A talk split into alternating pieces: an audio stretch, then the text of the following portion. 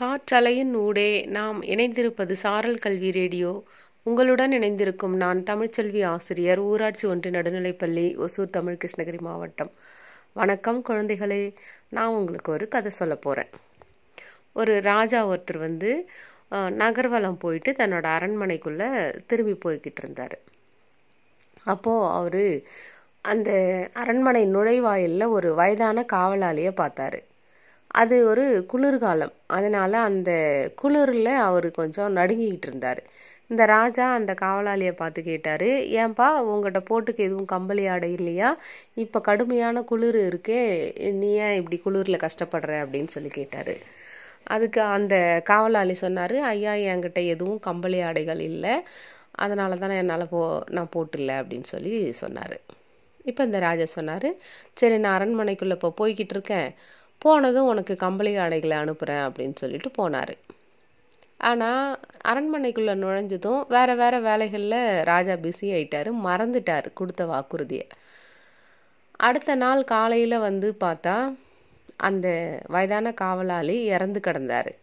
அவர் பக்கத்தில் ஒரு கடிதம் இருந்தது. அது என்ன எழுதியிருந்ததுன்னா மன்னா இதுக்கு முன்னாடியெல்லாம் நம்மக்கிட்ட கம்பளி ஆடை இல்லை அதனால் இந்த குளிரை தாங்கி தான் ஆகணும் அப்படின்னு மன உறுதியோடு அந்த குளிரை வந்து தாங்கிக்கிட்டு இருந்தேன். ஆனால் நேற்று நீங்கள் அரண்மனைக்குள்ளே நுழைய போகும்போது என்ன சொன்னீங்கன்னா கம்பளி ஆடையை கொடுத்து அனுப்புகிறேன் அப்படின்னு சொல்லி. அது கேட்டு எனக்கு ரொம்ப சந்தோஷமாக இருந்துச்சு. கம்பளி ஆடை வந்துடும் அப்படின்னு ரொம்ப நேரம் எதிர்பார்த்துக்கிட்டே இருந்தேன். ஆனால் வரவே இல்லை. அதனால் என்னோடய மன உறுதி குலைஞ்சி இப்போ நான் அது என்னோடய சாவுக்கே இப்போ காரணமாயிடுச்சு அப்படின்னு சொல்லிட்டு அதில் எழுதி இருந்துச்சு அது பார்த்த ராஜாவுக்கு ரொம்ப வருத்தமாக இருந்துச்சு. வருத்தப்பட்டு என்ன பண்ணுறது போன காவலாளி திரும்ப உயிரோட வருவாரா? அதனால நாம் எப்போவும் யாருக்காவது வாக்குறுதி கொடுத்தா அதை கண்டிப்பாக செய்யணும் செய்யறதுக்கு முயற்சி பண்ணணும். ஏன்னா நம்ம கொடுக்குற வாக்குறுதியால் எப்படிப்பட்ட விளைவுகள் ஏற்படும் அப்படின்னு நமக்கு தெரியாமல் போகும். ஆனால் நம்ம யாருக்கு வாக்குறுதி கொடுத்தோமோ அவங்க அதை வந்து பெருசாக நினச்சிருந்தாங்கன்னா என்ன ஆகும்?